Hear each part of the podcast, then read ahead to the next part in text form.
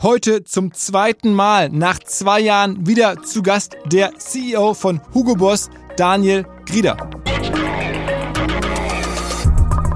Also ehrlich gesagt, alle meine Freunde, die haben gesagt, bist du wahnsinnig? Und das Schlimmste war, meine Söhne auch. Die haben gesagt, Papa, jetzt ist aber gut.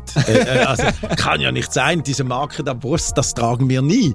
Und dann habe ich gesagt, gebt mir 2 Jahre. Und dann kommt ihr auch wieder und fragt mich, ob ich euch ein paar Teile bringe.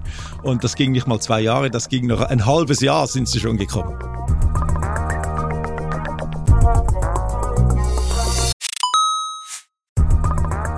Ihr werdet euch wahrscheinlich fragen, warum unser Partner Salesviewer hier so oft im Podcast wirbt. Aber das ist relativ einfach zu erklären, denn wenn wir hier mittels Podcast Reichweite für Salesviewer erzeugen, dann besuchen natürlich auch hunderte von Menschen die Website von Salesviewer und Salesviewer kann dann mit dem eigenen Tool die Website-Besucher oder deren Firmen vor allen Dingen mit Klarnamen entschlüsseln. Also Podcast-Werbung führt zwangsläufig zu immer mehr Website-Besuchern und Website-Besucher lassen sich in Firmen-Klarnamen von Salesviewer entschlüsseln und zu neuen B2B-Kunden machen. Und natürlich, auch wir bei OMR sind sehr zufrieden mit Salesviewer, nicht nur als Kunde, sondern auch als Partner. Wir setzen deren Tool ebenfalls ein zur eigenen B2B-Lead-Generierung und entschlüsseln damit die Website-Besucher von OMR, OMR Reviews oder anderen Tochterfirmen. Man sieht einfach, wer eure Webseiten besucht hat und wofür sich potenzielle Kunden interessiert haben. Neben uns, also OMR, sitzen aber auch noch deutlich größere Firmen wie Stepstone, Avato Systems, Sportfive, Talon One oder die Vodafone-Tochter Grandcentrix bereits auf Salesviewer und generieren damit täglich neue B2B-Leads. Salesviewer ist bekanntlich auf unserem hauseigenen Software-Bewertungsportal OMR Reviews das bestbewertete Tool in gleich 3 Kategorien und kann jederzeit kostenlos getestet werden. Wer also sehen möchte, wer auf der eigenen Website drauf war und diese Person dann am besten zu Kunden verwandeln möchte, der kann das alles kostenlos ausprobieren. Salesviewer.com/OMR.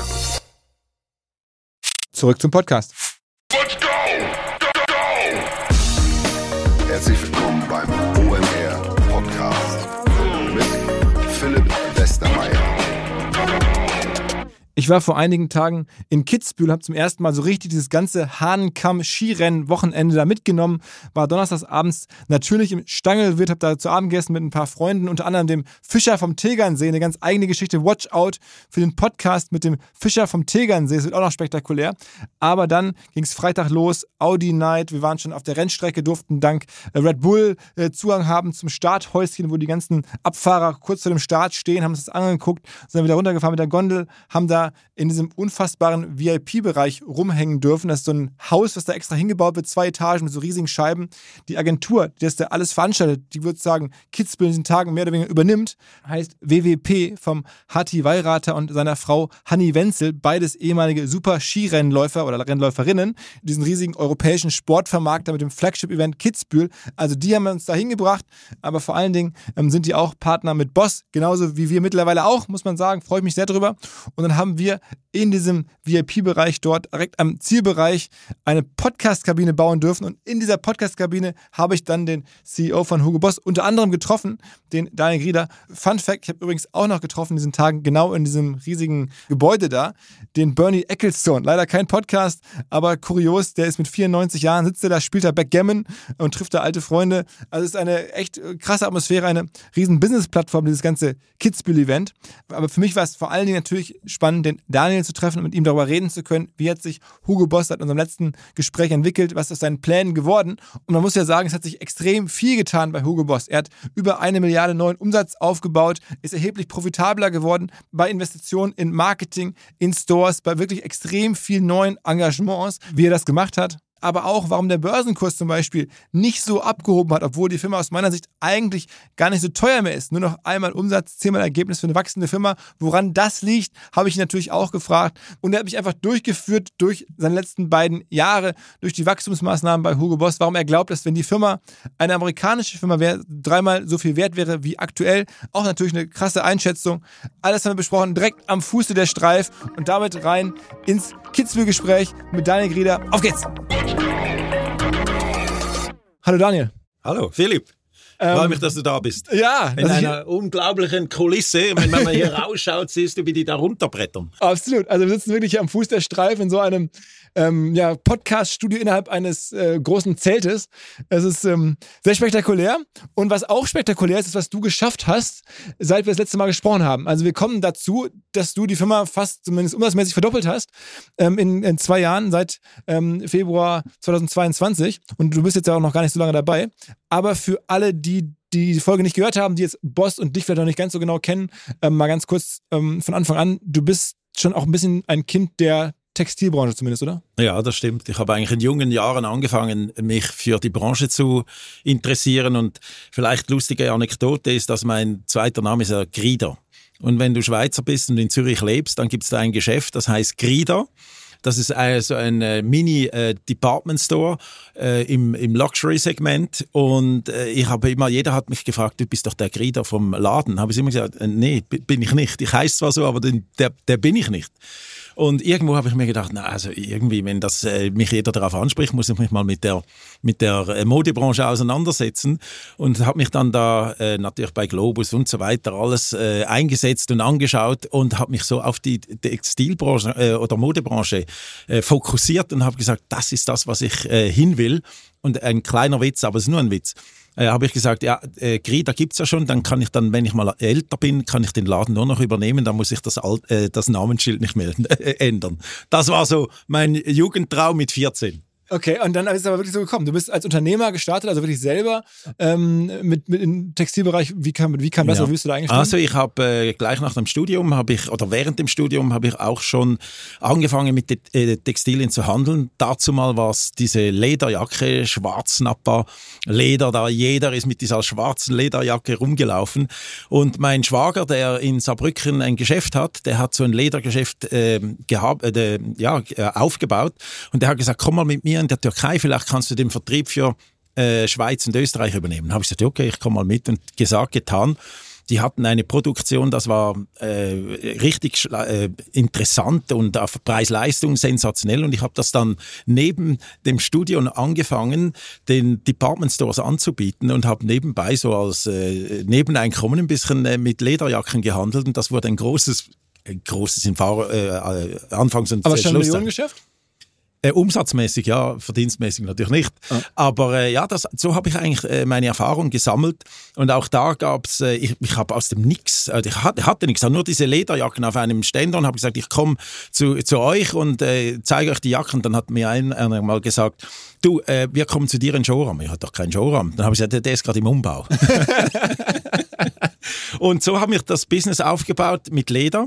Dann kam Pepe Jeans dazu mal. Also die Lizenz von Pepe Jeans, als Agent dazu mal. Okay. Als Importeur. Mhm. Und dann kam lustigerweise schon Stone Island und Zippy Company zu der Zeit, wo ich als Agent dann für Schweiz und Österreich verkauft habe.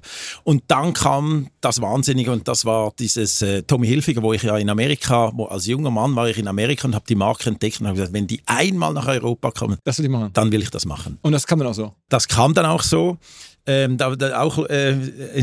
ich nie mehr, da war ein Run auf diese Marke, und ich als Agentur hatte immerhin Pepe Jeans, Stone Island, Zippy Company, habe gesagt, ja, ich hätte gern Tom Hilfiger als Agentur, und habe gesagt, ach, vergiss es. Das sind schon 40, die haben sich vor dir beworben, und da ist wenig Chance und so weiter. Dann sage ich, Moment, ich kenne doch auch die Besitzer von Pepe Jeans, und das sind die gleichen von Tommy Hilfiger. Und dann haben die gesagt, ja du Daniel, weißt du bist eher so im Jeans-Business, das ist Hilfiger, ist was mehr Sports wäre, das passt nicht zu dir. Und ich, bitte, ich bin Jeans- und Blaubläser fast aufgewachsen. Und dann haben die gesagt, nee, wir wollen das nicht. Dann habe ich gesagt, ich gebe niemals auf. Und dann bin ich zu denen hin und habe gesagt, ich muss dringend mit ihnen sprechen, und habe gesagt, okay, ich mache Folgendes. Ich mache euch folgenden Vorschlag, ich mache es 1 Jahr gratis. Und nach 1 Jahr könnt ihr entscheiden, ob ich einen guten Job gemacht habe. Ihr müsst mir nichts bezahlen. Und dann, wenn ich gut bin, gebt ihr mir die Marke, und ansonsten gebt das jemand anders. Dann haben die gesagt, okay, machen wir. Nach 1 Jahr haben sie mich behalten und haben mich sogar bezahlt. Und was hat dann sozusagen Hilfiger unter deiner Ägide für den europäischen Umsatz? Also du hast ja dann ganz Europa gemacht, oder? Ja, das war aber so. Ich war also Agent für Schweiz und Österreich.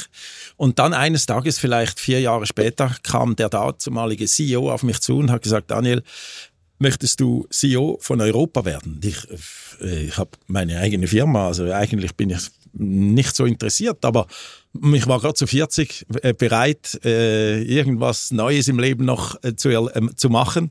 Und habe dann gesagt, ja, also warum nicht? Da hat er gesagt, du musst aber nach Amsterdam kommen. Sag ich, ja, also mache ich. Ich habe dann übrigens meine Firma inzwischen mit meinem besten Freund weiter aufgebaut und habe dem gesagt, hast du was dagegen, wenn ich nach Amsterdam gehe und du machst diese Firma? Wie groß war denn eure Firma, also vom Gefühl her? Also war das auch, das waren dann schon mehrere Millionen? Das waren mehrere Marken, die wir für Schweiz, Österreich und den Osten vertreten haben. Auch Hackett haben wir gemacht. Aha. Und wir hatten vielleicht so 5 Läden, also wir hatten schon so 30, 35 Millionen Umsatz. Okay. Also klein, aber trotzdem für so eine Agentur gar nicht so. Das ist dann aber der Handelsumsatz oder der Provisionsumsatz? Der Handelsumsatz? Nee, der Handelsumsatz. Und dann davon die Provision? Ja, der ist natürlich viel kleiner. Leider. Was ist denn da, also jetzt unabhängig von deinem persönlichen Fall, aber was ist dann üblicherweise, wenn man so eine Agentur übernimmt? Agentur hast du normalerweise so zwischen 8 und 10%, okay. Dazu mal. Oder wenn du es als Importeur machst, dann hast du natürlich, jetzt sage ich mal, eine Marge von 40%, aber da hast du das ganze Risiko auch. Und wir hatten so einen Schnitt, wir waren Importeur, aber wir waren auch Agenten und uns ging es ganz gut, aber jetzt, wir waren jung und unerfahren. Aber dann haben die gemerkt, du kannst das und dann haben mehr oder weniger die dich dann damals zum Europachef von Tommy Hilfiger gemacht. Ja, hat mich ein bisschen erstaunt, weil ich war ja der kleine Schweizer und da hat es natürlich meine Kollegen gehabt, die in Deutschland ein größeres Business gehabt haben als ich oder Frankreich oder England und ich habe mir nie damit gerechnet, aber die haben mir das vorgeschlagen und haben irgendwas in mir gesehen hat, vor allem auch Tommy Hilfiger selber und hat gesagt, mach doch das und versuch da was aufzubauen. Und dann bin ich zuerst als COO und dann nochmals 3 Jahre später bin ich dann CEO geworden. Und wie groß ist dann dieses Europa-Business geworden? Also wir haben bei 0 angefangen und also wo ich gegangen bin, letztes Jahr war das Europa-Business 2,8 Milliarden. Okay, wow. Nur das Europa, ich bin ja dann weltweiter CEO geworden, das war dann 5 Milliarden. Okay, also das heißt von der Größenordnung, also ungefähr so groß wie Hugo Boss groß war, als du es übernommen hast. Ja, ne? Also so ja ungefähr. Genau, also, das ist die gleiche Story. Reden von dem Europageschäft also das ist doch für dich wahrscheinlich auch schon extrem lukrativ gewesen. Du hättest danach nichts mehr machen müssen. Also stelle ich mir so vor, wenn man ein Business aufbaut in dem Bereich von 0 auf 2,8 Milliarden, dann ist man eigentlich schon Privatier. Ja und nein. Also ich muss dir sagen, wir haben natürlich, also wir waren an der Börse kotiert, dazu mal Hilfiger, und wir haben es ja mit Private Equity auch gekauft. Also ich weiß gar nicht, ob das bekannt oder bewusst ist, aber wir haben das mit Private Equity gekauft. Da waren wir zu 4 plus Private Equity und haben es dann 3 Jahre später auch wieder verkauft an PVH. Also wir reden jetzt nur von dem Europageschäft? Das heißt, nein, wir reden von Tommy Hilfiger. Insgesamt? Weltweit, ja. Okay. Und das hatten wir dann eben mit Private Equity gekauft, haben es 3 Jahre weiter aufgebaut und haben es dann an PVH, heutig PVH, der Owner, haben wir es verkauft. Also ja, da waren noch mehr Iterationen dabei, wo sicher lukrativ waren, aber das hat mich jetzt nie so genau, beschäftigt, wie viel dass man da rausverdient, sondern mir ging es immer drauf und das ist einfach mein Ding, Marken aufzubauen. Mich interessiert das und was da unter dem Strich rausschaut. Natürlich ist das interessant und wichtig, aber nicht nur. Sogar deine Private Equity Partner, die werden da zumindest mal drauf geschaut haben. Die haben sicher drauf geschaut, ja. Aber du sagst, ja, du hättest nicht mehr was anderes machen müssen. Ja, das stimmt. Ich hätte noch 3-4 Jahre Hilfiger machen können und dann wäre es mir gut gegangen. Und dann kam dieser Challenge mit Boss und warum verlässt der Hilfiger? Weil der Hilfiger ist auch einer seiner besten Freunde. Und, der Tommy Hilfiger persönlich? Ja. Der war ja mein Trauzeuge in meiner... Ja, bei der zweiten... Genau. Und das war schon einschneidend, auch schwierig für mich, da wirklich loszulassen. Aber irgendwas hat mich getrieben und innerlich habe ich gespürt, dieses Boss hat einfach eine Möglichkeit, habe ich da drin gesehen, weil sie waren ja mal stark, sie waren die Besten und irgendwie ging das alles ein bisschen verloren und wir dazu mal hatten mit Hilfiger Boss überholt und ich habe gesagt, das darf man nicht so stehen lassen, hier liegt noch mehr Potenzial drin und habe mich damit befasst und dann kam zum zweiten Mal Boss vorbei und hat gefragt, ob ich CEO werden will. Also Boss in dem Falle die Eigentümerfamilie damals ist ja, wir reden ja nicht mehr von einer, das ist ja eine italienische Familie damals, ja. Ich, denen das gehört, ne? Die Marzottos, ja. Genau, also die haben dich dann am Ende gefragt. Die haben mich gefragt. Und lass uns einmal ganz kurz verstehen, weil Tommy Hilfiger, man denkt ja immer so wegen des Namens, das sei nach wie vor seine Firma, aber der hat sich schon vor Jahren entschieden, er verkauft sein Unternehmen offensichtlich. Also das muss ja so gewesen sein, sonst wärst du ja nicht irgendwie damals Mitgesellschafter geworden mit den Private Equities. Ja. Warum hat er sowas verkauft? Warum gibt er sowas Eier? Ja, ich glaube, du musst dir vorstellen, ich meine, der hat mit null angefangen und dann wurde das immer größer und größer und größer. Und Tommy ist ein hervorragender Unternehmer, aber auch ein Kreativer. Und der musste Leute haben, die ihm helfen, das aufzubauen. Und dann hat er immer noch ganz tolle Verträge, hat er heute noch. Und wo er sagt, du, das ist auf einer sicheren Schiene, weil irgendwann wirst du mal so groß, wo du auch Verantwortung hast. Und da geht es nicht nur um was er hat oder geht nur um ihn, sondern es geht mittlerweile dann um eine ganze Firma, um eine Marke, wo er auch eine Verantwortung gesehen hat. Und hat dann gesagt, du, das möchte ich eher in andere Hände geben und damit sicherstellen, dass das auch weitergeht. Also das war schon okay. Und das war dir auch nicht böse entsprechend, weil als du dann gewechselt bist, war das jetzt für ihn dann ja nicht ganz so dramatisch, weil er war dann halt raus. Du hast zwar seine Marke verlassen, aber die gehört ihm dann halt schon nicht mehr. Ja, aber du, das sind Emotionen dabei. Also er war immer noch und ist immer noch das Gesicht. Er war mir, ehrlich gesagt, hat mich überrascht, nicht böse. Und er hat gesagt, ich verstehe dich. Wenn du noch einmal reingehen willst und da waren auch noch gewisse Veränderungen in Amerika, in der Muttergesellschaft, wo ich gesagt habe, dass wenn, dann ist es jetzt der Zeitpunkt. Wie alt warst du, als du es übernommen hast? Hugo Boss? Ja. Ich habe vor 2,5 Jahren übernommen. Also, da warst du dann, ich bin jetzt 62, also dann war ich 59,5. Ja, also es ist ja inspirierend. Ne? Manche andere sagen dann, okay, das war's jetzt mit Berufsleben. Du hast gesagt, okay, jetzt schalte ich nochmal richtig hoch. Ja, nee, das war auch so. Also ehrlich gesagt, alle meine Freunde, die haben gesagt, bist du wahnsinnig? Und das Schlimmste war meine Söhne auch. Die haben gesagt, Papa, jetzt ist aber gut. Also kann ja nicht sein, diese Marke der Brust, das tragen wir nie. Und dann habe ich gesagt, gib mir 2 Jahre. Und dann kommt ihr auch wieder und fragt mich, ob ich euch ein paar Teile bringe. Und das ging nicht mal 2 Jahre, das ging noch ein halbes Jahr, sind sie schon gekommen. Aber das war schon, ich hatte alle gegen mich, in Anführungsstrichen, aber keiner hat verstanden, warum ich von dieser Marke Hilfiger, von Tommy, von dem weggehe. Und da habe ich mir schon auch ein bisschen Sorgen gemacht, ehrlich gesagt. Ich wusste nicht, wie gut das kommt. Und du warst ja ziemlich sicher, dass es klappen würde. Ich glaube, man konnte lesen, du hast auch nochmal selber investiert. Und du bist also auch damals im Zuge deiner Amtsübernahme auch zumindest im etwas größeren Bereich Gesellschafter geworden, oder? Wahrscheinlich ist der Bereich immer noch klein im Vergleich zu anderen, aber ja, ich habe mich persönlich engagiert. Ich habe finanziell war ich so überzeugt, dass ich handle nicht mit Aktien, außer mit einer, und das ist Hugo Boss. Also das heißt aber schon, wir reden schon von einem Millioneninvestment, das du selber getan hast. Ja, das auf jeden Fall. Okay. Und also ich habe schon... Warum warst du so sicher? Warum warst du so sicher, dass das klappen würde? Ja, du, ich habe in der Zeit, wo diese Covid war, das war ja genau, weißt du, wo ich bei Hilfiger gegangen bin, das war genau, hat der Covid angefangen oder nach ein paar Monaten und da habe ich gedacht, du meine Güte, jetzt bin ich im Schneider, oder? Jetzt, ich hatte ja diese Klausel, ein Jahr darf ich nicht zur Konkurrenz, also durfte ich nichts machen. Dann habe ich gedacht, jetzt verliere ich ein Jahr, jetzt ist der größte Fehler, aber es hat ja jeder ein Jahr verloren, weil keiner hat gearbeitet, also das war ein Vorteil von dem her, aber der zweite Vorteil ist, ich konnte mich seriös darauf vorbereiten. Wo kannst du im Leben ein Jahr Zeit nehmen, dich auf den nächsten Job vorzubereiten? Das ist eigentlich fast unmöglich, aber durch Covid bedingt hatte ich die Möglichkeit. Ich habe alles studiert. Ich habe die Vergangenheit, ich habe jede P&L, ich habe jede Asset, ich habe alles, das Produkt, ich hab mit Kunden gesprochen. Was hast du gesehen, wo du sagst, Mensch, das gibt mir Hoffnung? Also es gibt einen Chart, leider, das kannst du nachschauen, da gibt es einen Chart, wo man sieht, wo wie Boss aufgestellt ist, also von den Brands, von der Distribution, also Retail, also online und offline und in welchen Regionen. Und wenn du das Chart anschaust, dann siehst du ganz genau, dass in jedem Bereich Potenzial liegt. Das ist ein Chart. Und du kennst das vielleicht noch, vor Covid hat jeder gesagt, ja, ich kann nach Asien gehen und in Asien haben wir Riesenpotenzial. Oder alle haben gesagt, wir gehen online und da haben wir auch ein Riesenpotenzial.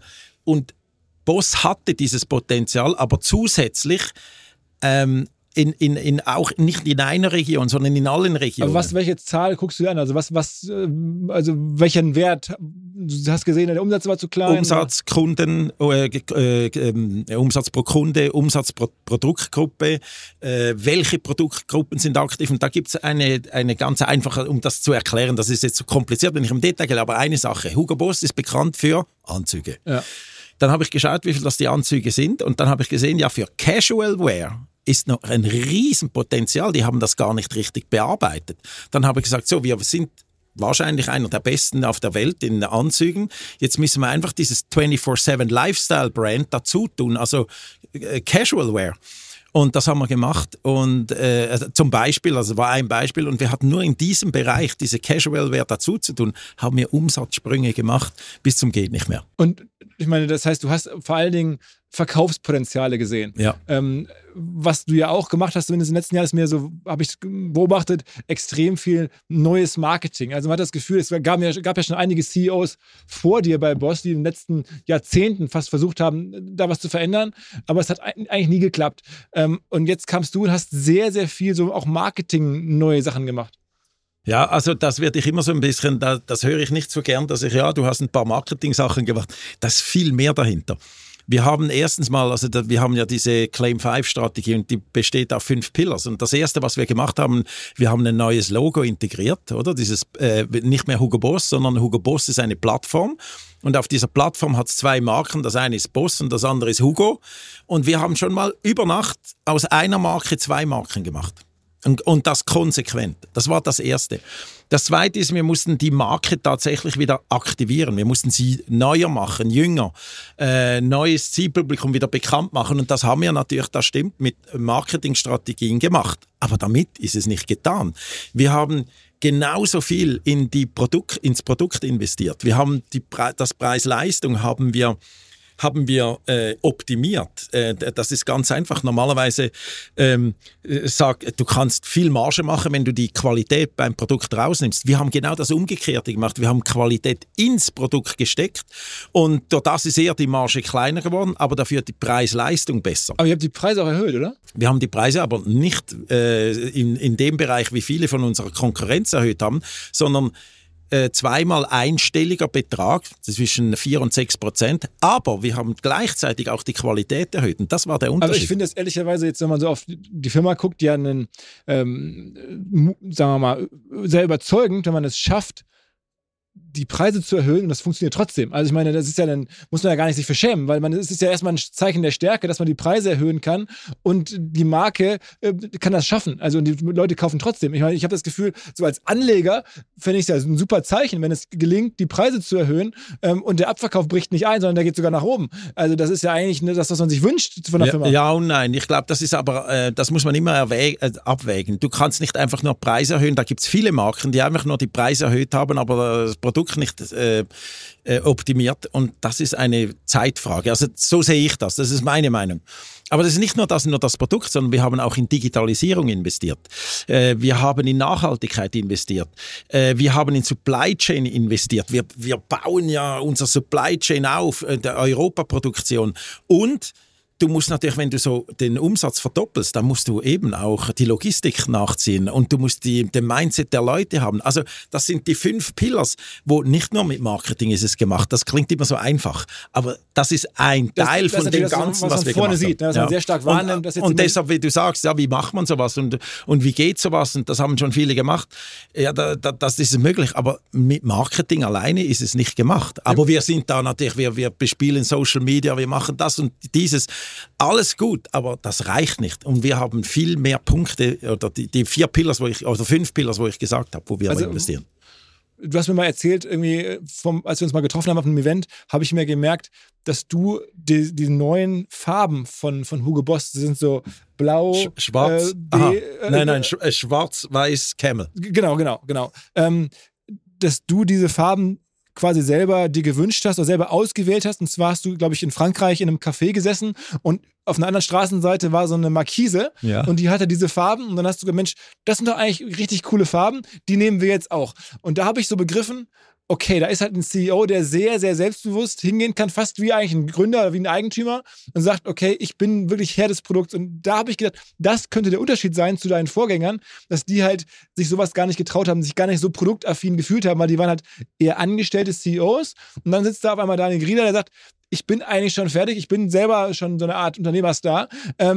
Ich kann jetzt hier wie so, ja, sehr deutlich rein regieren und habe da sehr viel Selbstbewusstsein, alle können dir trauen, du hast einfach da eine ganz hohe Sicherheit. Ist da was dran? Ja, ich glaube, das ist also mehr vielleicht eine Erfahrung, weil ich gewisse Sachen in meinem Leben gelernt habe und auch versucht habe. Aber ich glaube schon, dass ich mir das sehr gut überlegt habe. Und das stimmt. Das wundert mich, dass du dich erinnern kannst. Also die Farbe schwarz hatte ich und die Farbe weiß, aber es hat mir die dritte gefehlt. Ja. Und dann saß ich tatsächlich in Saint-Tropez und habe diese Camel, diesen Storren, also Sonnenstorre gesehen. Ja. In Camel habe ich gesagt, das ist sie. Ja, genau. Und so ist das entstanden. Aber ich meine, dann es ist ja auch so, dass dann, wie viele Leute arbeiten bei Hugo Boss? Wie viele Mitarbeiter habt ihr? 18.000 insgesamt. Muss man sich auch überlegen, dann kommt da jetzt jemand und sagt, am Ende 18.000 Leuten, übrigens, wir haben jetzt eine neue Farbe. Ich war im Urlaub, ich habe mir eine neue Farbe.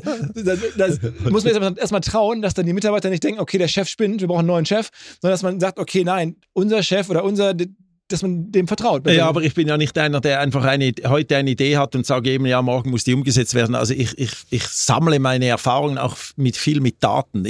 Alles, was ich sehe, das analysiere ich oder lasse ich analysieren und dann kriege ich eine Auswertung und die studiere ich und daraus ziehe ich die Schlüsse. Und ich habe mir zum Beispiel, das ist nicht so einfach, man muss ja auch wissen, Camel, ja, wie gut ist die Farbe, wie ist die im Abverkauf? Also das habe ich, einen Haufen Statistiken habe ich studiert. Also, bevor ich die integriert habe. Okay, das heißt, du hast die Inspiration bekommen, aber dann halt nochmal alles datenmäßig hinterlegt. Ja, logisch. Also ich bin nicht der, wo du aufstehst und sagst, oh, heute ist alles grün und morgen ist alles... Nee, das ist, du weißt ja, wir haben ja eine digitale Plattform, also we wanna be the tech-driven fashion platform und dieses tech-driven, das ist ja alles untermauert mit Daten und Digitalisierung und wir arbeiten heute ganz viel mit Daten und da bin ich schon in meinem vorhergehenden Beruf Marke, habe ich viel mit Daten und Digitalisierung gearbeitet.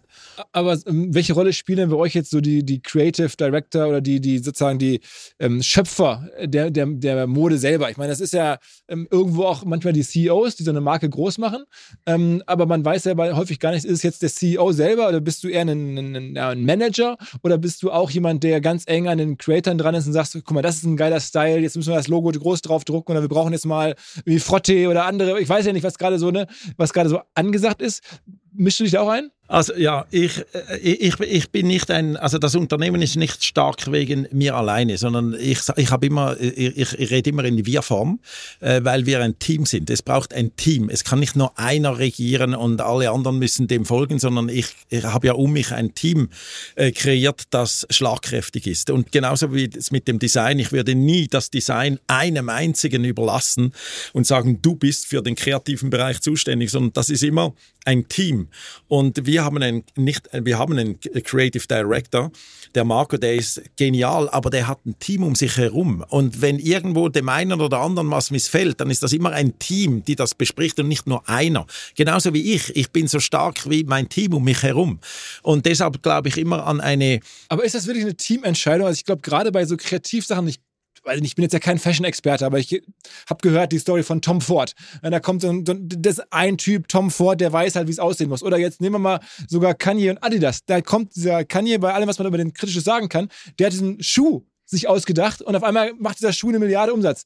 Das ist ja schon irgendwie, man muss ja bei der Kreation, macht man nicht eine Kreation kaputt, wenn man das als Team betreibt und musste man da nicht auch ein bisschen auf die Genialität von einzelnen Leuten setzen? Nee, ja, gute Ideen hat immer irgendjemand und da gibt es sicher mal einen Schuss, wo du sagst, ja, das ist jetzt genial, aber nicht nur. Es braucht eine Balance und das versuche ich zu machen. Also du siehst das bei vielen Unternehmen, dann, wenn der Kreative geht, dann mancherorts fällt das Unternehmen auch runter oder vielleicht geht es dann besser. Ja. Aber ich glaube nicht daran. Wir schulden das unseren Investoren auch, dass wir eine langfristige und stabile Basis schaffen, damit das Unternehmen nicht von einer Person abhängig ist. Genauso nicht nur alleine von mir, sondern von meinem Team. Und das in jedem Bereich. Ich bin als CEO nur so gut, wie ich das Team um mich aufbauen kann, dass, wenn ich nicht da bin, dass es trotzdem weitergehen kann. Okay. Also das finde ich ganz wichtig.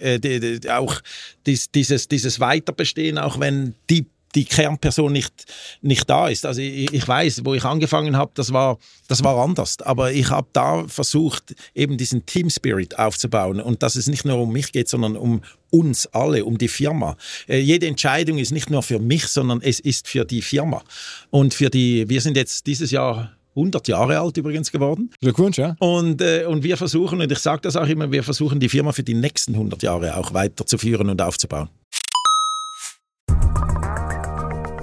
B2B-Verkaufsprozesse sind kompliziert. Nicht immer, aber ab und zu. Das weiß ich selber. Und genau hier will Along mit seiner Lösung ansetzen. Also E-Mail-Schleifen vermeiden, E-Mail-Ping-Pong vermeiden, dafür sorgen, dass Verkäufer verstehen, was die Interessenten intern so abstimmen. Vor allen Dingen dafür sorgen, dass die Materialien, die häufig solchen Mails angehängt sind, stets aktuell sind. Nur, wie kann das alles gehen? Was genau macht Along? Sie bauen sogenannte Along Spaces, also im Kern Digital Sales Rooms, in denen alle Materialien abgelegt sind, wo die ganzen Verkaufsschritte nachvollziehbar sind, wo bestimmte Menschen Zugang haben. Man muss nicht mehr in E-Mail zu, man muss einfach in den jeweiligen Along Space reingehen, den man mit seinem Kunden dann teilt. Entsprechend kann man auch sehen, wer wann im Along Space drin war, was sich angeguckt wurde, wo neue Details vielleicht hinzugefügt wurden. Die Kollaboration wird also viel, viel besser. Along funktioniert am Ende wie ein Co-Pilot, analysiert also auch das Engagement, das Engagement der Interessentinnen und Interessenten und stellt Empfehlungen für die nächsten Schritte zur Verfügung.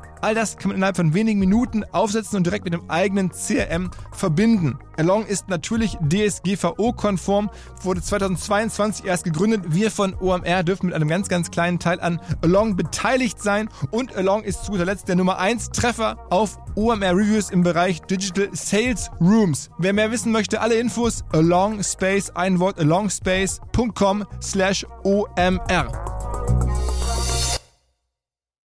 Zurück zum Podcast.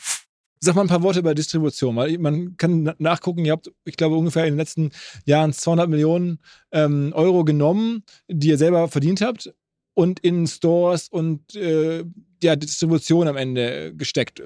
Das heißt, du glaubst auch sehr stark an eigene Läden offensichtlich. Ja, unbedingt, aber nicht nur. Also du kennst, in den letzten 5-6 Jahren hat es einmal geheißen, oder während Covid hat er gesagt, er hat nur noch digitales Geschäft, der Store ist tot. Innenstädte sind tot. Und jetzt sieht man wieder, dass eigentlich der Store wieder wichtiger ist als das digitale Geschäft. Aber ich glaube immer im Balance. Also meine Strategie ist, es ist nicht das eine oder das andere, sondern es ist, wir sagen dem Omnichannel. Wir müssen omnipräsent sein. Und manchmal kauft der Endverbraucher mehr digital, manchmal kauft er mehr im Store. Wir müssen überall da präsent sein, wo der Endkonsument kauft. Oder wir sagen ja, wir wollen nicht nur einen Endkonsument, sondern wir wollen einen Fan. Wobei es ist ja so, dass zumindest in den letzten Jahren auch in Deutschland viele Modemarken, die ich so kannte, nicht jetzt exakt in eurer Liga, aber durchaus auch irgendwo im erweiterten Umfeld fast den Betrieb eingestellt haben oder die Firmen gibt es nicht mehr. Also von weiß ich nicht, Gary Weber fallen mir ganz viele ein. Wie schafft ihr jetzt euch diesem generellen Sog zu entziehen? Und ich hatte das Gefühl, woran die auch gelitten haben, ist, die hatten zu viele Läden.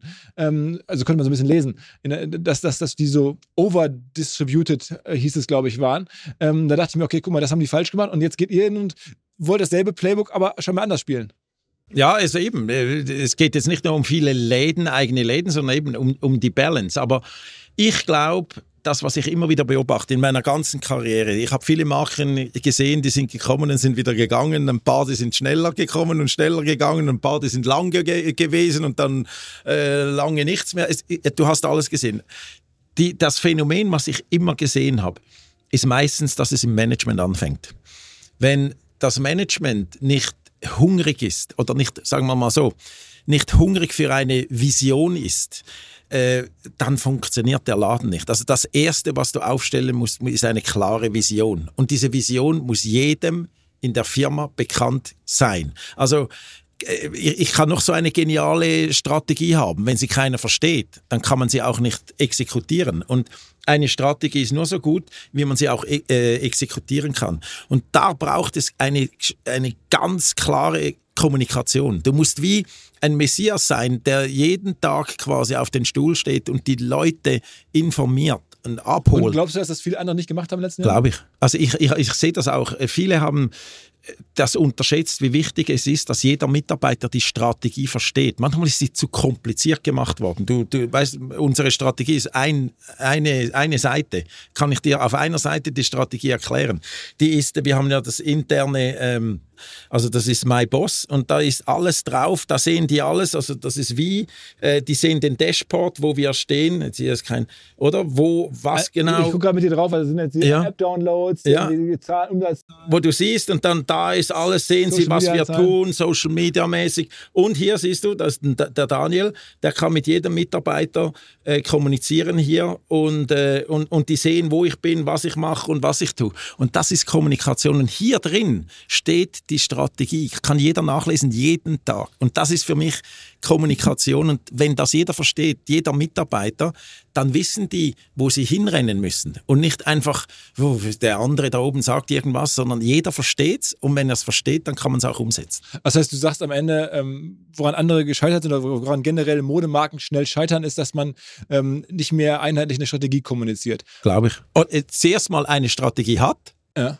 Und dann richtig kommuniziert und auch ausführt.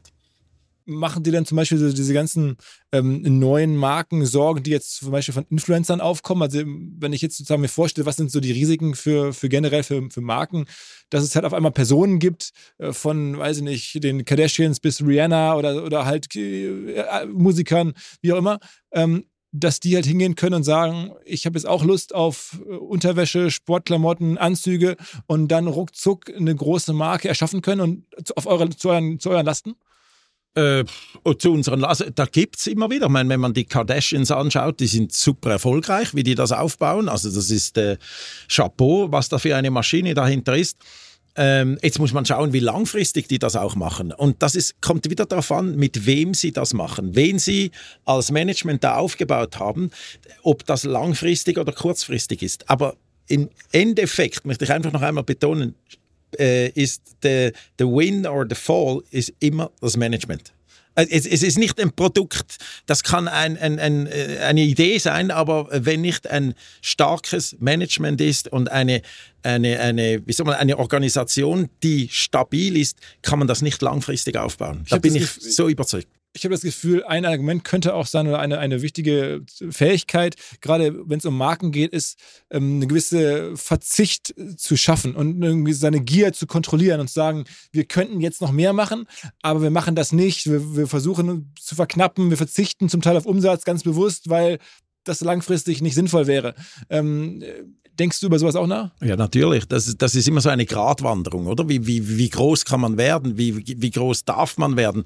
Und das sind wir uns immer, wir sagen zum Beispiel auch bei den Kunden, wir sagen immer, wir bauen 10% von Top-Kunden weiter auf, aber dann schneiden wir auch 10% unten ab. Das ist wie wenn du in deinen Kleiderkasten gehst, nur immer neue Ware kaufst, hat es ja irgendwann keinen Platz mehr und der Kasten quillt auseinander. Also wenn du neue Ware kaufst, hoffentlich von Hugo Boss, dann musst du aber wieder ein paar andere rausnehmen, damit du Platz hast. Und so sehe ich das auch in der Distribution. Ihr seid mittlerweile auch irgendwo eine Sportmarke geworden, habe ich das Gefühl. Also du hast das Unternehmen auch Richtung Sport geführt.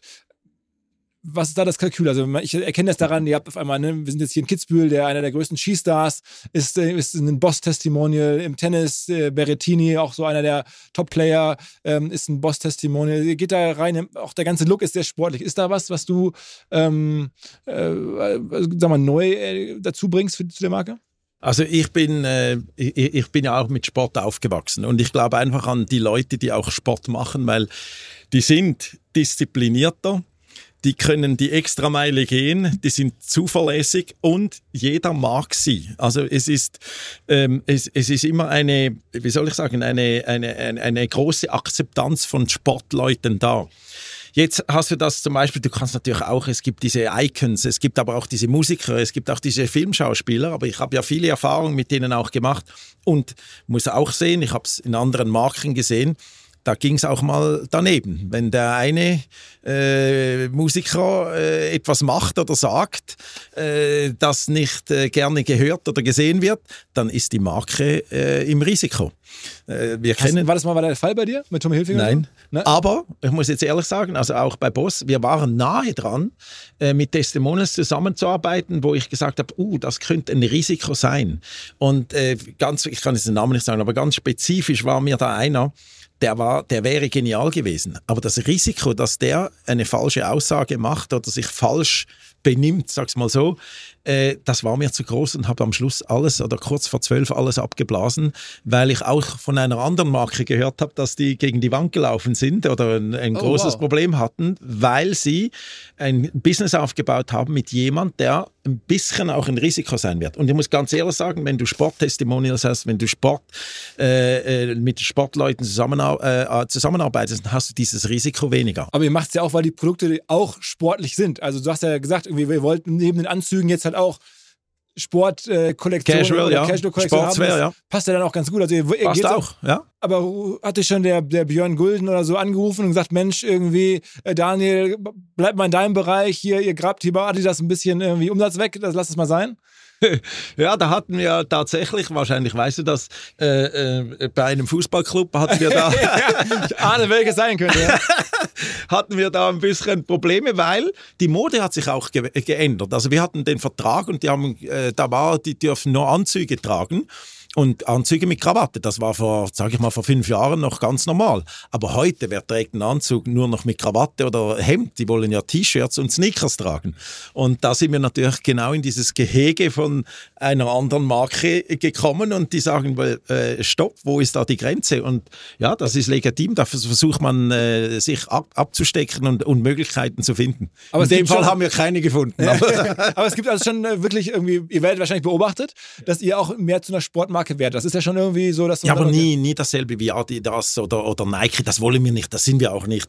Nein, wir sind 24/7 Lifestyle und zum Lifestyle gehört Anzüge, also Officewear, da gehört aber auch, jetzt sage ich Eveningwear, da gehört aber auch Sportswear, aber auch Athleisure. So haben wir es also auch aufgebaut. Also du kannst Boss tragen, 24 Stunden an 7 Tagen, du kannst aber auch zum Sport gehen. Aber wir sind nicht die Experten wie ein Adidas oder ein Nike. Aber ich habe das Gefühl, man kann auch mit Sport sehr viel bewegen. Vielleicht geht es auch nur mir so, weil ich da großer Sportfan bin. Aber ich habe gemerkt, als ich bei euch auf der Mode oder Fashion Week und Modeshow in Mailand war, dann laufen ja auch die Sportler in euren Klamotten. Also man merkt ja. Und ich habe das Gefühl, es gibt so aktuell eine gewisse Chance im Sport noch sehr günstig auch überraschende Sachen zu machen. Also sagen wir mal, auf einmal hat der Jannik Sinner, der Tennisspieler, ist nicht bei euch, hat eine Gucci-Tasche, mit der er dann bei Wimbledon einläuft. Mhm. Ist halt unglaublich viral gegangen, eine Wahnsinnskollaboration. Ich nehme an, das war gar nicht teuer und gar nicht so aufwendig.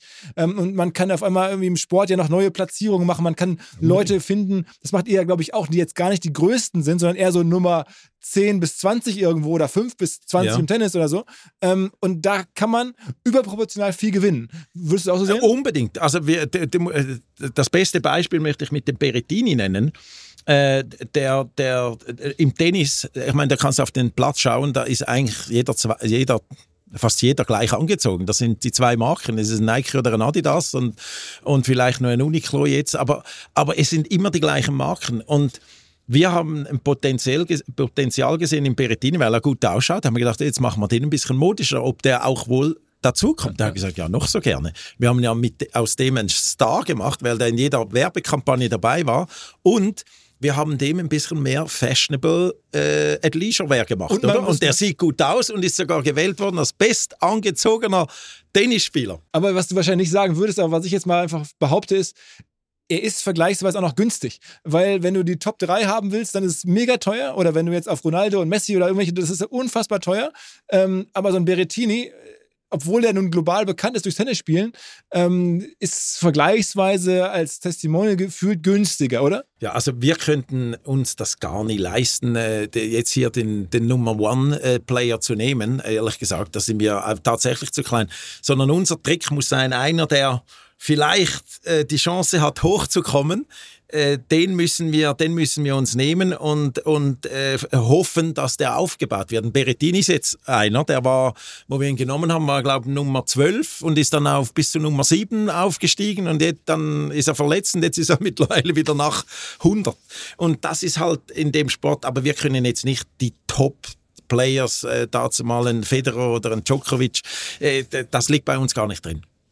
Aber vielleicht haben wir ja Glück. Und jetzt nehmen wir den Kilde. Da haben wir zwar einen Top-Skifahrer, aber da ist natürlich auch im Vergleich zu anderen Sportarten ist das eher günstig. Wollte ich gerade sagen, Skifahren ist jetzt, da kommt man günstiger an die Athleten ran, weil die jetzt nicht so globale Stars sind, wie jetzt vielleicht ein Federer einer war oder so. Aber wir haben eigentlich mehr Testimonials, die auch Fan von unserer Marke sind. Also wir haben in Japan Otani, der ja der bestbezahlteste Transfer gemacht hat und der ist einfach ein Boss-Fan und der trägt unsere Sachen, weil er sie gerne trägt und nicht nur, weil er Geld dafür kriegt. Aber ihr habt es auch versucht, ich habe es gesehen, auch in den USA, ne? Auf einmal gibt es dann da so Mahomes, aber auch irgendwie, ich habe gesehen bei Klay Thompson, dem Basketballer von San Francisco, der hat auf einmal einen riesen Boss-Pullover an. Das heißt, auch da geht ihr so jetzt schon in die richtig teuren Bereiche. Ja, aber die sind nicht alle, jetzt sage ich mal, gekauft, sondern die versuchen wir zu motivieren und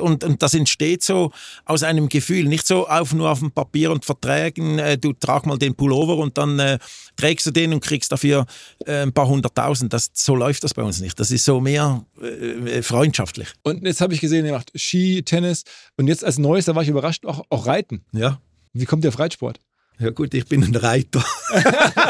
Ich bin ein Skifahrer und ein Reiter. Okay. Ja. Neigungsorientiertes Marketing. Ein bisschen. Ja. Aber ich glaube, wir machen ja, das sind ja Lizenzprodukte, also das machen wir nicht selber, sondern das machen wir in Lizenzprodukten.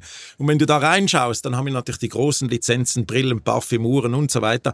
Aber wir haben auch so Lizenzen, wo du schmunzelst. Wir haben ja auch eine Hundekollektion, wir haben eine Reitkollektion, wir haben eine Fahrradkollektion, wir haben da auch Golfkollektion und so weiter.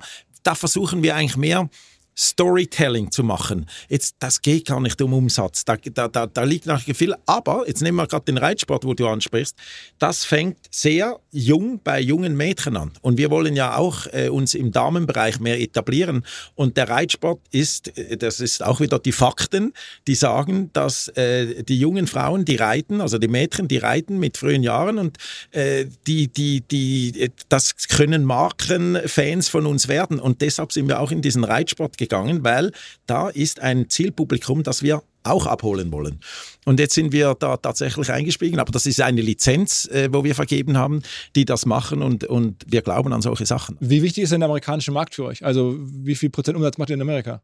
Ja, das ist lustig. Weißt du, wer unser größter Markt letztes Jahr, also im 23 geworden ist? Amerika ist unser größter Markt. Okay. Weltweit vor Deutschland, musst du dir mal vorstellen. Weil wir eben diesen Casual-Bereich ausbauen konnten. Genau, dass der so wichtig ist. Natürlich trägt jeder Anzüge in Amerika, aber der Casual-Bereich ist noch viel wichtiger und den haben wir integriert. Und letztes Jahr ist das unser Nummer 1 Land geworden. Das ist dann aber, dass ihr dann an die amerikanischen Händler verkauft oder dass ihr Direct-to-Consumer verkauft in den USA oder im Wesentlichen die Händler? Beides. Das ist wieder unsere Omnichannel-Präsenz. Also wir verkaufen an den Händler, wir haben unsere eigenen Läden, aber wir haben auch unser eigenes E-Com. Dann doch nochmal ganz konkret, weil ich meine, das ist ja viele, die jetzt zuhören, die werden sich da noch eine konkretere Antwort erhoffen. Wir reden ja nicht von kleinen Summen. Der Umsatz, den du dazu gepackt hast in den letzten 2 Jahren, über 1 Milliarde. Wie geht das vor allem so schnell? Also bist du dann selber zu den Händlern und sagst, gib uns eine Chance, wir kennen uns doch, ich bin der Daniel, ich habe das in der Hand, mach mal eine Order. Also wie muss man sich das operativ vorstellen, so viel Geld so in kurzer Zeit on top zu packen auf den Umsatz? Also so viel Umsatz. Das ist eine Kombination auch wieder von vielen. Viele, die ich selber angegangen bin, aber viele, wo ich auch mit dem Team, wir sind ja in allen Ländern extrem gut etabliert. Wir haben unsere Leute vor Ort, also auch ein amerikanisches Team, ein asiatisches Team in Europa, in jedem Land, in Mexiko. Wir sind in jedem Land präsent, auch teilweise mit eigenen Showräumen. Und die gehen auf die Kunden zu und erklären denen, schau, was wir gemacht haben. Viele haben natürlich gehört, auch durch Social Media und in der Presse, dass wir jetzt eine Claim-5-Strategie haben, die Strategie neu definiert, neu aufgestellt und bereit sind, für einen Revamp der Marke zu machen. Und die haben gesehen, was wir tun. Kommt vor allem aufs Produkt davon. Die haben daran geglaubt, an die Strategie, und haben gesagt, doch, wir gesellen uns dazu und wir machen das mit euch. So, und die zweite Frage, die du wahrscheinlich gestellt hast, ist, wie finanziert man sowas? Da muss man auch, das sind zwei Bereiche. Das eine ist, der eine ist noch einfacher. Wir haben natürlich ein gewisses Risiko genommen und haben gesagt, wenn wir das alles richtig machen, dann werden wir so und so viel mehr Umsatz machen. Das heißt, wir können dann so und so viel mehr investieren. Das ist im Prinzip, wenn es funktioniert, und das hat bei uns funktioniert, ist das die einfachste Variante. Aber wir haben noch was gemacht. Und das ist, da haben mich auch meine Leute haben gesagt, ja, wie ist denn das möglich? Und habe ich gesagt, ganz einfach. Also ich bin ja selber Aktionär, aber wir haben die Dividende zurückgeschraubt. Wir haben früher 80% Dividende bezahlt. Heute bezahlen wir nur noch 30%. Jetzt ist das nicht für jeden Aktionär toll, aber man kann nicht eine Growth-Strategie haben und trotzdem 80% Dividende bezahlen. Sagen, und die Verschuldung ist gleich geblieben. Ich habe extra geguckt. Ne? Oh, wir sind sogar zwischendurch schuldenfrei, komplett schuldenfrei gewesen. Also null. Wir haben die ganze Networking Capital haben wir optimiert. Wir haben Lager abgestoßen. Wir haben uns echt gesund saniert. Und damit haben wir das bezahlt. Und nichts anderes. Also wir haben nicht noch mehr Schulden aufgenommen, sondern wir haben mit dem Network Capital haben wir uns das finanziert. Okay, das heißt, die Antwort ist, ihr habt ein Risiko übernommen und gesagt, okay, wir vertrauen darauf, dass das, was wir jetzt hier investieren, und wenn wir das den Händlern erklären, die unsere Ware kaufen sollen, dass die dann schon sagen, okay, wir kaufen, wir steigern unsere Orders, das ist eine. Und das zweite ist, du hast irgendwie Dividende, ihr habt in den letzten Jahren so mehrere 100 Millionen immer an Dividende bezahlt, das habt ihr deutlich reduziert und dadurch ist dann Cash frei geworden, um halt diese Investitionen machen zu können. Und wir haben unseren Aktionären gesagt, dass das eben eine Growth-Strategie ist, und da verlierst du gewisse Aktionäre, weil die sind sich gewohnt gewesen, so viel Dividende, aber da hast du solche, die haben gesagt, doch, wir glauben dran, wir wollen die Aktie am Schluss wird viel mehr Wert haben, und dafür werden wir auch investieren, und da glauben wir dran, und so haben wir das gemacht. Ich meine, man muss ja sagen, dass dieses Element deiner Strategie noch nicht ganz aufgegangen ist, erstaunlicherweise, denn ich meine, wenn man auf die Firma draufschaut, dann macht ihr mittlerweile genauso viel Umsatz wie Market Cap, also ne, ich glaube, der Enterprise Value ist noch ein bisschen höher, aber zumindest Market Cap ist irgendwie auch so im Bereich 4 Milliarden, ihr habt aber den Umsatz offensichtlich gesteigert, ihr habt das Ergebnis gesteigert, ihr habt sozusagen aktuell ist irgendwie der Market Cap 10-mal Ergebnis, ihr wächst, ihr seid eine Marke, da kann man ja schon sagen, also ist jetzt irgendwie nicht irgendwie teuer, und der Kurs war aber auch schon vor ein paar Jahren bei ungefähr 4 Milliarden Market Cap, also warum sehen das nicht noch mehr Menschen und sagen, Mensch, der Daniel, der bewegt ja wirklich was, der redet nicht nur, das ist ja wirklich in Bewegung gekommen, die Zahlen wachsen, warum gelingt es nicht, da noch mehr sozusagen Nachfrage nach der Aktie zu erschüttern? Heute, man kann das nicht steuern. Und ich möchte auch mein Business und mein ganzes Team nicht aufmerksam machen, nur auf den Aktienkurs. Wir haben ein Business geschaffen, wir haben eine neue Strategie geschaffen. Wir sind überall in den Kanälen, in den Brands, in wo auch immer, wo wir uns aufstellen, im Backoffice, in der Logistik. Alles funktioniert bestens. Und wir fokussieren uns auf unser Business, wir fokussieren uns auf unsere Kunden, dass wir möglichst den Kunden guten Service bieten können, gutes Produkt, und den Endkonsument immer wieder überraschen. Und darauf müssen wir uns konzentrieren, und der Rest kommt dann irgendwann automatisch. Machst denn du selber, noch letzte Frage dazu, viel Investor Relations, also dass du viel Investoren triffst, so eine Roadshow machst in New York, in, weiß ich nicht, Boston, wo die großen Fonds sitzen, und dich da vorstellst und sagst, ich bin der Hugo Boss persönlich quasi und ihr könnt mir glauben, guckt die Zahlen an. Also wirbst du da aktiv drum oder nimmst du das, sagst du, das ist nicht mein Job, das machen andere bei uns? Also wir haben, am Anfang habe ich mich sehr darum gekümmert, weil ich ja die Strategie vorstellen musste und ich musste auch die Leute auf die Strategie draufbringen und da war schon wichtig, dass ich am Anfang das auch begleitet habe, dass sie mich auch kennenlernen, dass sie auch darauf vertrauen.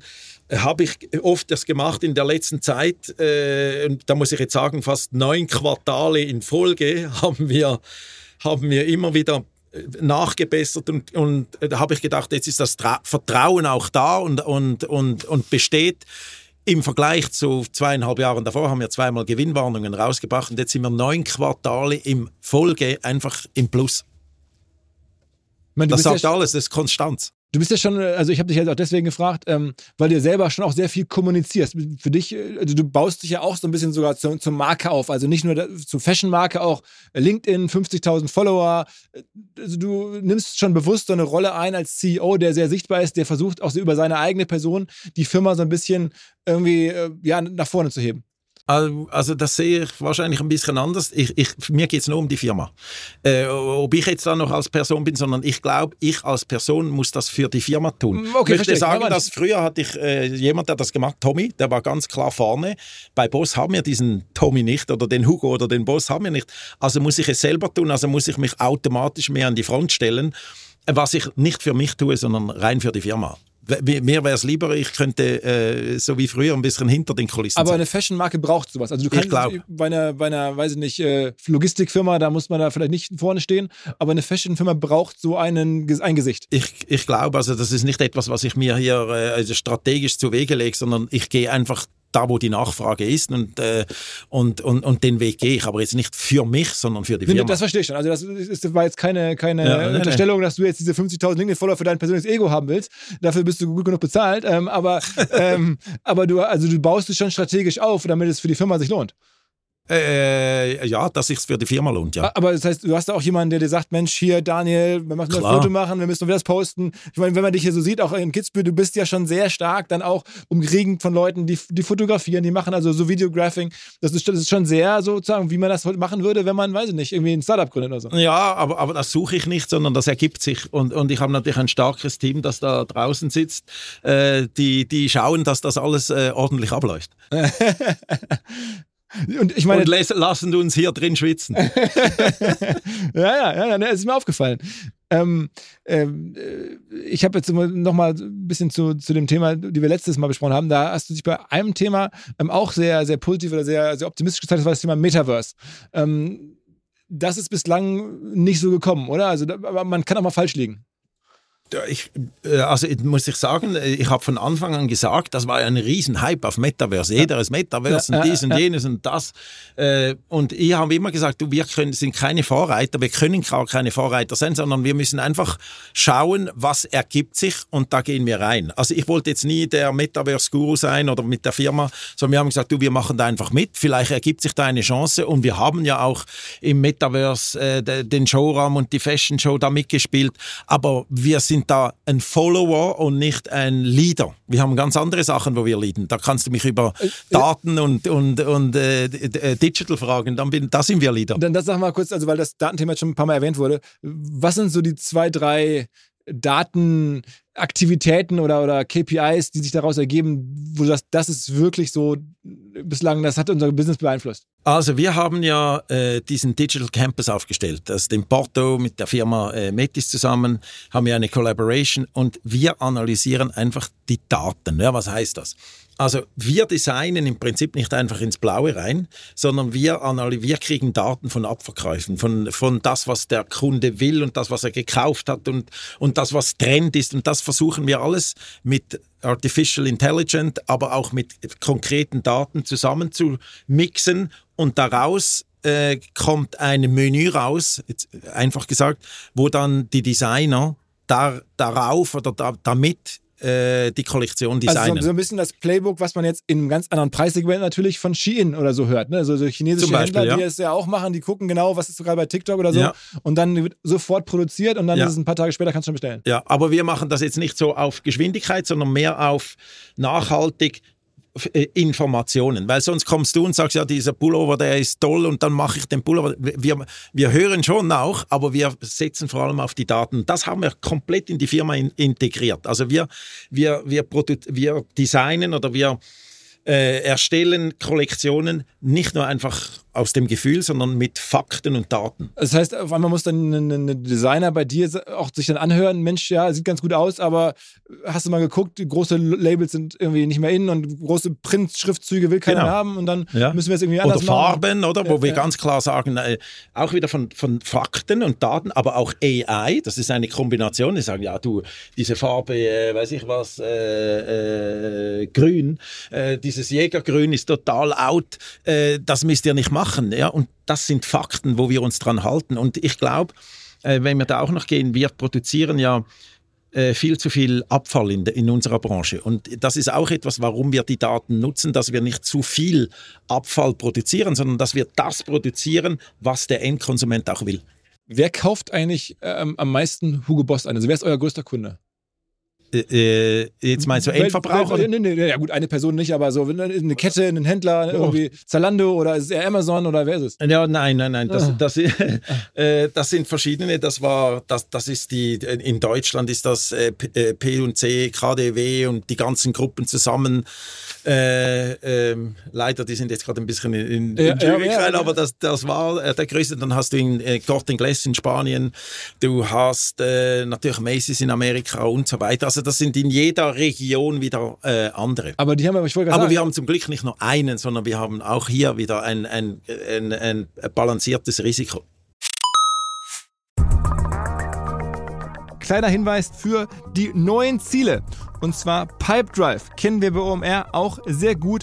Das CRM-System insbesondere für die Förderung des Wachstums kleinerer Firmen. Pipedrive ermöglicht es ganz einfach, den Überblick zu behalten über Vertriebsaktivitäten, Gespräche, Abschlüsse. Man verpasst keine Nachfassaktion. Pipedrive ist vor allen Dingen einfach zu bedienen, vollständig anpassbar auf die jeweilige Firma, auf die jeweiligen Teams und erstellt sehr hübsche visuelle Berichte. Darüber hinaus gibt es zahlreiche smarte Automatisierungen. Also geht zu pipedrive.com, um dort eine kostenlose 14-tägige Testversion zu starten.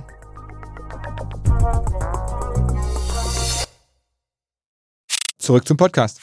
Aber dennoch, also wir haben jetzt ja über Kaufhausketten in Deutschland, wenn man da die Presse aufschlägt, dann kriegt man ja Angst und Bange, dass viele, die Herrn Benko gehörten, denen geht es nicht gut. Das liest du ja wahrscheinlich auch und denkst dir, wenn es euren Kunden nicht gut geht, dann das ist ja für euch auch ein Risiko. Ja, ist leider so, aber ist auch wieder eine Opportunity. Also jetzt haben wir uns ja positioniert in Affordable Luxury oder Upper Premium. Jetzt hörst du vor allem im Luxusbereich, da ist ordentlich Frequenzrückgang, da ist einiges, Preise vielleicht zu hoch. Und wir haben uns ja da genau richtig etabliert in diesem Affordable Luxury. Wieder, was ich vorhin gesagt habe, am Anfang Preis-Leistung. Und da sind wir gut aufgestellt, gut positioniert und ehrlich, wir gewinnen ja auch gerade Marktanteil, also wir sind jetzt da nicht so betroffen, aber wenn natürlich die Kaufhäuser schließen, gerade jetzt in Deutschland eigentlich, dann haben wir schon, wird uns das auch wehtun. Also das heißt, man muss dann mit eigenen Läden im Zweifel gegenhalten?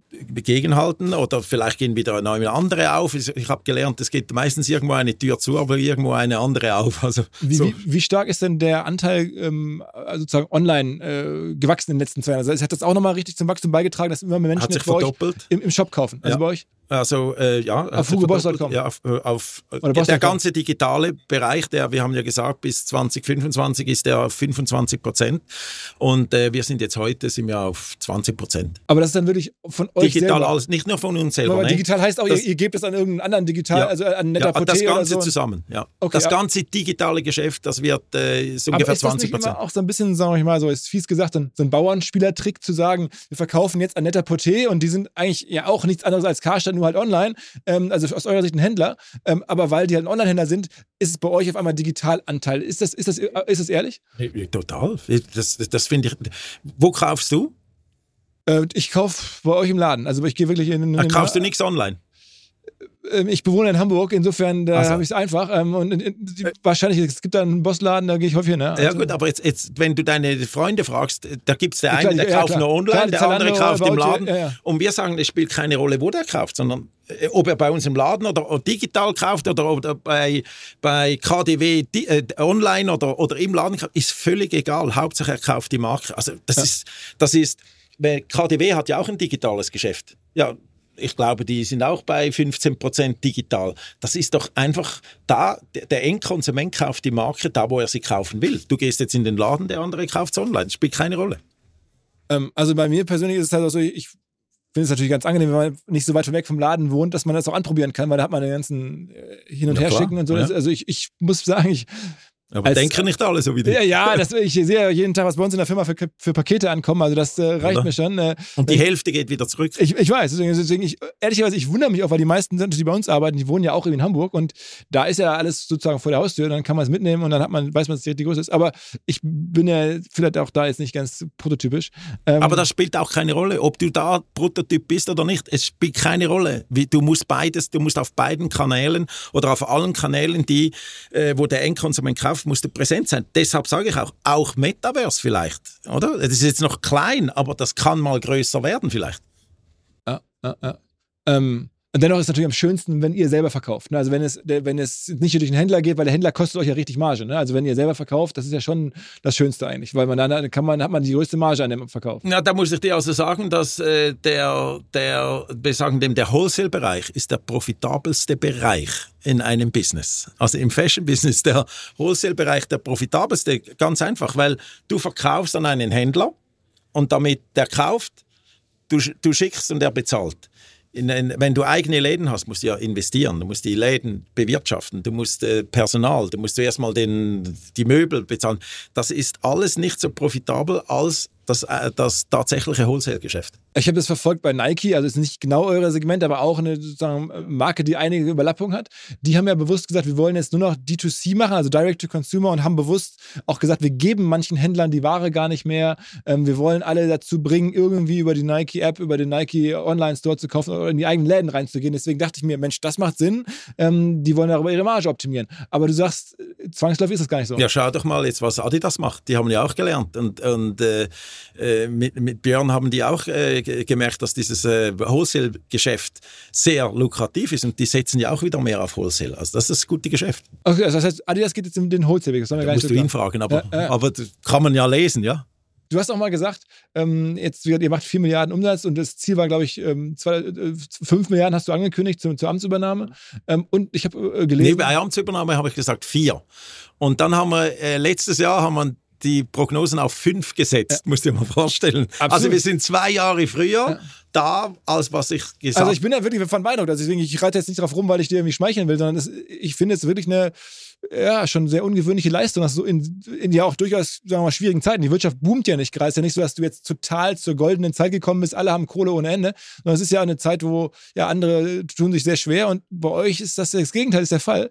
Und ich habe gedacht, das sei sehr viel auch euren Mut in Marketing zu investieren. TikTok bespielt ihr ja auch, aber dass es so schnell geht, ich erkläre es mir so ein bisschen jetzt nach deinen Schilderungen damit, dass du auch selber an die Händler, die du kennst, rangegangen bist, dass viele auch Daniel Grieder vertrauen. Dann sitzt du da bei Macy's, stelle ich mir vor, und sagst dem Chefeinkäufer von Macy's, Mensch, du kennst mich doch, ich mach das, gib mir die 100 Millionen Order, ich weiß nicht, und dann macht er das. Also, ich habe das nicht alleine gemacht. Da habe ich wirklich ein tolles Team. Da habe ich den Oliver Timm, den Yves Müller und in jedem Land, wie ich gesagt habe, ein Team, die da helfen, das aufzubauen. Aber grundsätzlich, ja, ist das auch ein Netzwerk. Und wir glauben an diesen Wholesale und das haben wir gemacht, ja. Und haben denen unsere Strategie vorgestellt. Auch China übrigens? Ja, klar. Also ist China für euch auch ein relevanter Markt geworden? Ja, und wie? Immer. Wir verkaufen in China, also in ganz Asien. Die Marke ist top. Auch in Middle East. Du kannst hingehen, wo du willst. Die Marke ist, die funktioniert. Ist es auch so, das Produkt funktioniert, nicht nur die Marke, sondern auch das Produkt funktioniert. Ist es auch das ein bisschen Teil des Erfolgs, dass ihr neue Orte gefunden habt? Also ich hatte das gelernt irgendwie in einem Podcast vor einiger Zeit, glaube ich mal, mit IWC. Da haben die mir erklärt, es gibt so neue Orte wie Fort Worth oder wie irgendwie Palm Beach. Die waren lange Jahre gar nicht so wohlhabend. Oder auch Dubai natürlich. Ja. Und wenn man da dann jetzt hingeht mit Shops, mit irgendwie sehr starken Aktivitäten im Marketing, dass man sozusagen über neue Regionen, die boomen, auf einmal auch als Marke mitwachsen kann. Ist das bei euch auch so ein bisschen Playbook? Stimmt auf jeden Fall. Also wir haben natürlich unser zweitgrößter Laden, der ist tatsächlich in Dubai. Und wir glauben auch an Orte, jetzt sage ich mal wie Palm Beach, aber auch Ferienorte, weil wo kauft der Kunde noch relaxed gerne ein? Und das ist oft in Ferienorten, so, sei das Center Bay, sei das Kitzbühel, wo wir übrigens auch einen Laden eröffnen, oder sei das irgendwo. Wie auch das hat sich gedreht. Und der Kunde, wir müssen dahin, noch einmal, um das zu unterstreichen, wo der Kunde auch gerne hingeht, um zu kaufen. Und das ist in den Feriendestinationen auch. Ich sehe euch auch sehr viel an Flughäfen. Ja. Das ist ja schon auch brutal teuer, ne? Diese Immobilien zu mieten, aber es lohnt sich. Ja, es lohnt sich, ja. Absolut. Also, und dann macht er... Und ist auch, du musst auch immer, ist natürlich auch für die Marke wichtig. Also du kommst irgendwo an und siehst am Flughafen die Marke, wenn sie gut aufgebaut ist, das ist natürlich schon ein Eyecatcher. Welche Rolle spielt eigentlich eure Frauen-Collection? Oh, wichtig. Frauen, also bei Hugo Boss ist ein wichtiger Anteil. Wir machen ja schon 20 Jahre Frauen. Bei Hugo mehr und dann bei Boss hatten wir angefangen, aber es war nie eine Priorität. Aber wir haben uns das in der Strategie schon aufs Papier geschrieben, dass wir die Frauen konstant ausbauen wollen. Das macht man jetzt nicht einfach über Nacht, weil das ist schwieriger. Aber das Business der Frauen kann ja unter Umständen größer werden als das bei den Herren. Jetzt sage ich nicht, dass unsere Marke irgendwann, jetzt sage ich, die Frauen größer sind als die Herren, aber das Potenzial ist riesig und das wollen wir ausschöpfen. Und wir haben ja unser Ziel definiert, 2025 rund 500 Millionen Umsatz mit Frauen zu machen. Das entspricht ungefähr 10%. Ich habe gehört, ihr seid schon den ersten Tennisspielerin dran. Ja. Also das heißt, das ist schon eine, ja. Und könnte man nicht da noch mehr selber mit Creatoren zusammenarbeiten? Also als ich das gelesen habe mit euren Frauenplan, habe ich gedacht, Mensch, so About You macht das auf eine andere Art mit einer Lena Gerke. Ne, dann gründen die so eine gemeinsame Marke, Leger, und dann feuert die Lena da ihre ganze Reichweite rein. Wenn man sowas vielleicht sogar international eine Partnerin finden könnte, eine Schauspielerin oder eine Superinfluencerin. Absolut. Das überlegt ihr schon? Wir sind, ja klar, wir sind offen. Wir kommen jetzt Ende Januar mit der neuen Kampagne raus.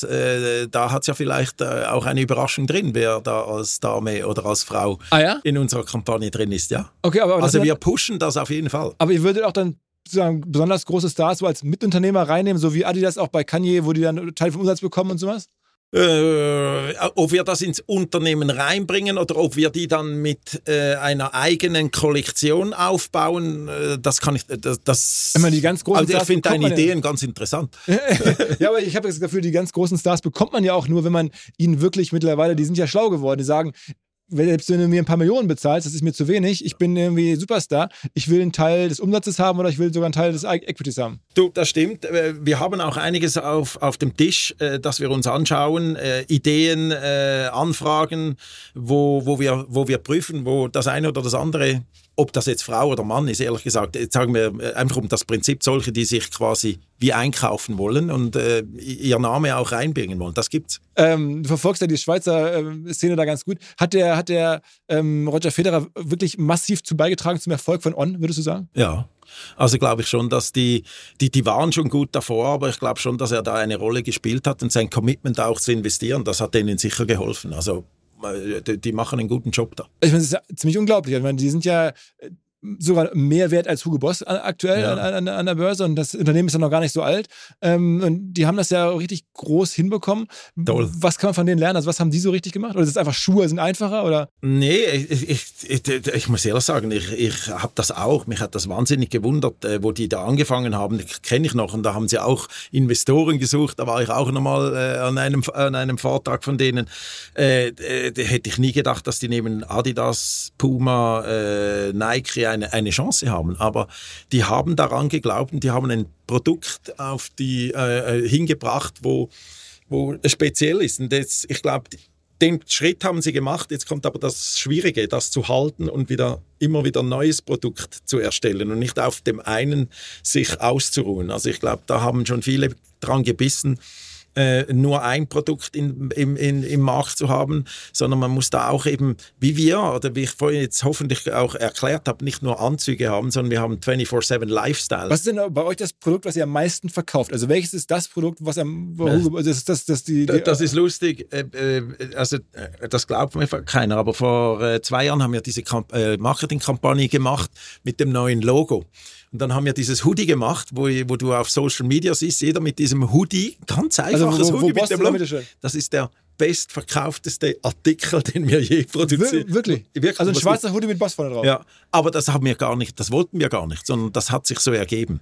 Aber wenn du, jetzt mal abgesehen davon, aber das ist, die Antwort ist, das war unser bestes oder bis heute das bestverkaufteste Item. Wenn du sonst reingehst, dann ist es wahrscheinlich das Hemd, wo wir auch viel verkaufen. Wir haben auch eine eigene Produktion, wir haben ein eigenes Development Center. Also das Hemd, da sind wir auch einer der stärksten. Würdest du sagen, dass es heute noch möglich ist, also bei On haben wir ja gesehen, dass es irgendwie möglich ist, vor ein paar Jahren haben die angefangen, neue Fashion-Marken zu bauen, die jetzt anfangen, die dann irgendwann in eure Dimension oder sogar noch größer wachsen können. Also versuchen ja immer wieder, und ich höre auch Startups, die dann sagen, ich mache eine eigene Kollektion, oder halt auch Influencer versuchen es ganz alleine, die sagen, lass mich in Ruhe mit irgendwelchen Partnerschaften, ich bin mittlerweile groß genug, ich mache alles alleine. Glaubst du, dass man also noch eine Milliardenmarke gründen kann im Fashion-Bereich? Also ich bin ja immer Optimist. Ich glaube, dass es schon möglich ist, aber ich möchte es nicht machen. Weil es einfach sehr anstrengend ist. Ich glaube, da braucht so viel Kapital. Das braucht anstrengend. Davor habe ich, da habe ich keine Angst. Aber es braucht heute so viel Kapital. Du brauchst so viel Glück. Du brauchst so viel. Da spielt so viel zusammen. Also würde ich, bevor ich eine neue Marke, die ABC heißt, würde ich vorhin eine bestehende nehmen, die schon bekannt ist aus früheren Zeiten und neu aktivieren. So ein bisschen wie bei Montclair oder so? Zum Beispiel. Okay. Also ich habe jetzt viel gelernt. Es gäbe noch Fragen für, weil ihr habt, glaube ich, einen Venture Capital Fonds aufgemacht, ne? Einen kleinen, zumindest irgendwie 10, 15 Millionen Euro habe ich gesehen, für nachhaltige Modemarken, wo ihr selber rein investieren wollt. Da vielleicht als letztes nochmal ein Statement. Ansonsten müssen wir uns ja was aufsparen, weil in 2 Jahren spätestens wollen wir wieder sprechen. Okay. Hoffentlich. Dann mal gucken, wo du dann stehst. Ja, man muss immer die Augen und Ohren offen halten. Und gerade in Nachhaltigkeit, da gibt es so viel auf dem Markt. Wir haben das Team gar nicht mehr. Da kommt jeden Tag mehrere Anfragen und wir müssen alles prüfen, finde ich, weil vielleicht hat es da was dranhängt. Deshalb haben wir uns an so einen Venture Capital Fonds gehängt, da Experten sind und die viel Erfahrung haben und die uns eigentlich Feedback geben von dem, was auf dem Markt ist. Und sag mal, dann in 2 Jahren, was glaubst du, was ist dann möglich? Also wo stehen wir dann? Weil also ich hoffe, wir zwei sind immer noch glücklich, ja. Gesund. Ja, das wäre sehr gut. Ja? Und die Welt ist noch nicht zusammengefallen. Ich hoffe, dass sich da draußen wieder alles ein bisschen mehr normalisiert, weil es im Moment schon ein bisschen verrückt, was da alles passiert. Du meinst jetzt die Gesamtwelt? Von Krieg, mit Inflation, mit Konkursen. Es ist nicht einfach, kann ich ehrlich sagen. Es braucht viel. Ich sag mal, es müssen alle Mann an Deck. Gerade im nächsten Jahr erwarten wir schon keine einfache Zeit und da braucht es jeden, der fokussiert werden muss. So die Tage, wo man so ein bisschen relaxed sein kann, ich glaube, die sind gezählt. Also du sagst auch aus politischen Gründen vor allen Dingen oder aus wirtschaftlichen Gründen? Beides. Ich glaube, wirklich beides, politisch und wirtschaftlich. Wir müssen vorsichtig sein oder wir müssen auf Sicht fahren oder fliegen, sag's mal. Aber Autopilot heutzutage ist nicht mehr möglich. Ich glaube, man muss auf Sicht fliegen. Obwohl du so mutig investierst, also bist du auch gleichzeitig durchaus... Ich fliege auf Sicht. Okay, trotz großer Investments. Auf jeden Fall. Und das jeden Tag. Also ich muss ehrlich sagen, du hast mich die Frage nicht gefragt, aber das fragen mich eigentlich die meisten, was macht dich schlaflos in der Nacht? Ja. Oder von was hast du Angst? Und da habe ich nur vor einem Angst. Überhaupt nicht, was die Firma anbetrifft, nicht was Hugo Boss anbetrifft, weil wir sind super aufgestellt, wir haben gute Leute. Das Einzige, was ich nicht bestimmen kann, ist das, was auf der Welt passiert. Und das macht mir schon das raubt mir schon 1-2 Stunden pro Nacht, weil wieder ein Krieg, jetzt sind wieder die Iraner auf die Iraker los und umgekehrt. Es ist irgendwo immer ein Risikoherd, wo wir nicht vorausschauen. Und das ist das Einzige, was für mich das Risiko ist, nicht die Firma. Da bin ich zuversichtlich und das haben wir auch selber in den Händen. Und da überlassen wir auch nichts dem Zufall. Wie lange glaubst du, machst du den Job noch? Solange es mir Spaß macht. Also ja, also kannst du dir vorstellen, das ist jetzt nicht Rente mit 67. Mit 67? Wäre ja in Deutschland normales Rentenalter. Ach so, Ja, also irgendwas muss ich schon tun. Weiß jetzt aber noch nicht was. Also mein Vertrag geht bis 2025. Und, oh, das ist ja gar nicht mehr so lange, oder? Das ist gar nicht mehr so lange, aber kann man verlängern. Irgendwas werde ich tun, aber was weiß ich jetzt heute noch nicht. Aber das sage ich dir in 2 Jahren. Aber eine Verlängerung ist möglich? Kann möglich sein, weiß ich nicht. Aber würdest, also wenn man dich fragen würde, du würdest bereitstehen? Weiß es noch nicht. Das muss ich mir überlegen. Okay.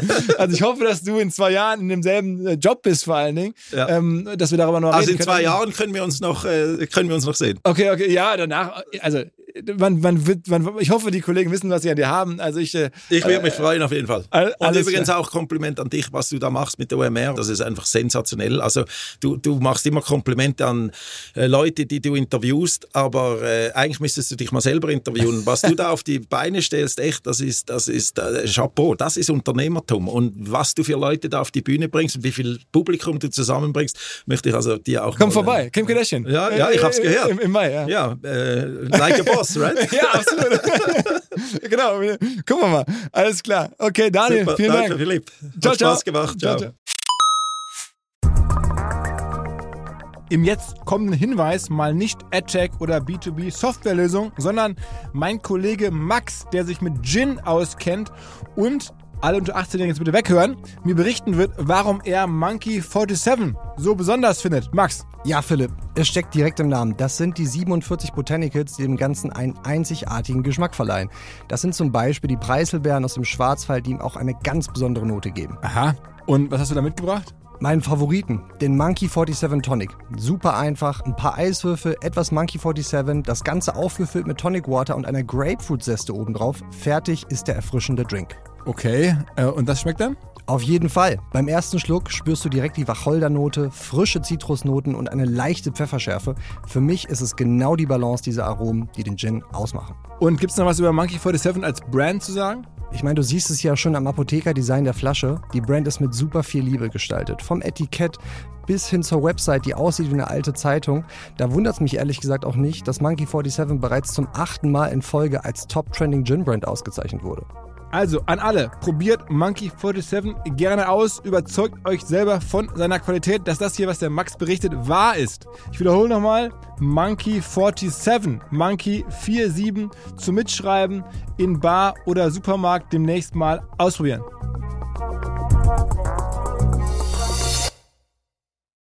Zurück zum Podcast. Dieser Podcast wird produziert von Podstars bei OMR.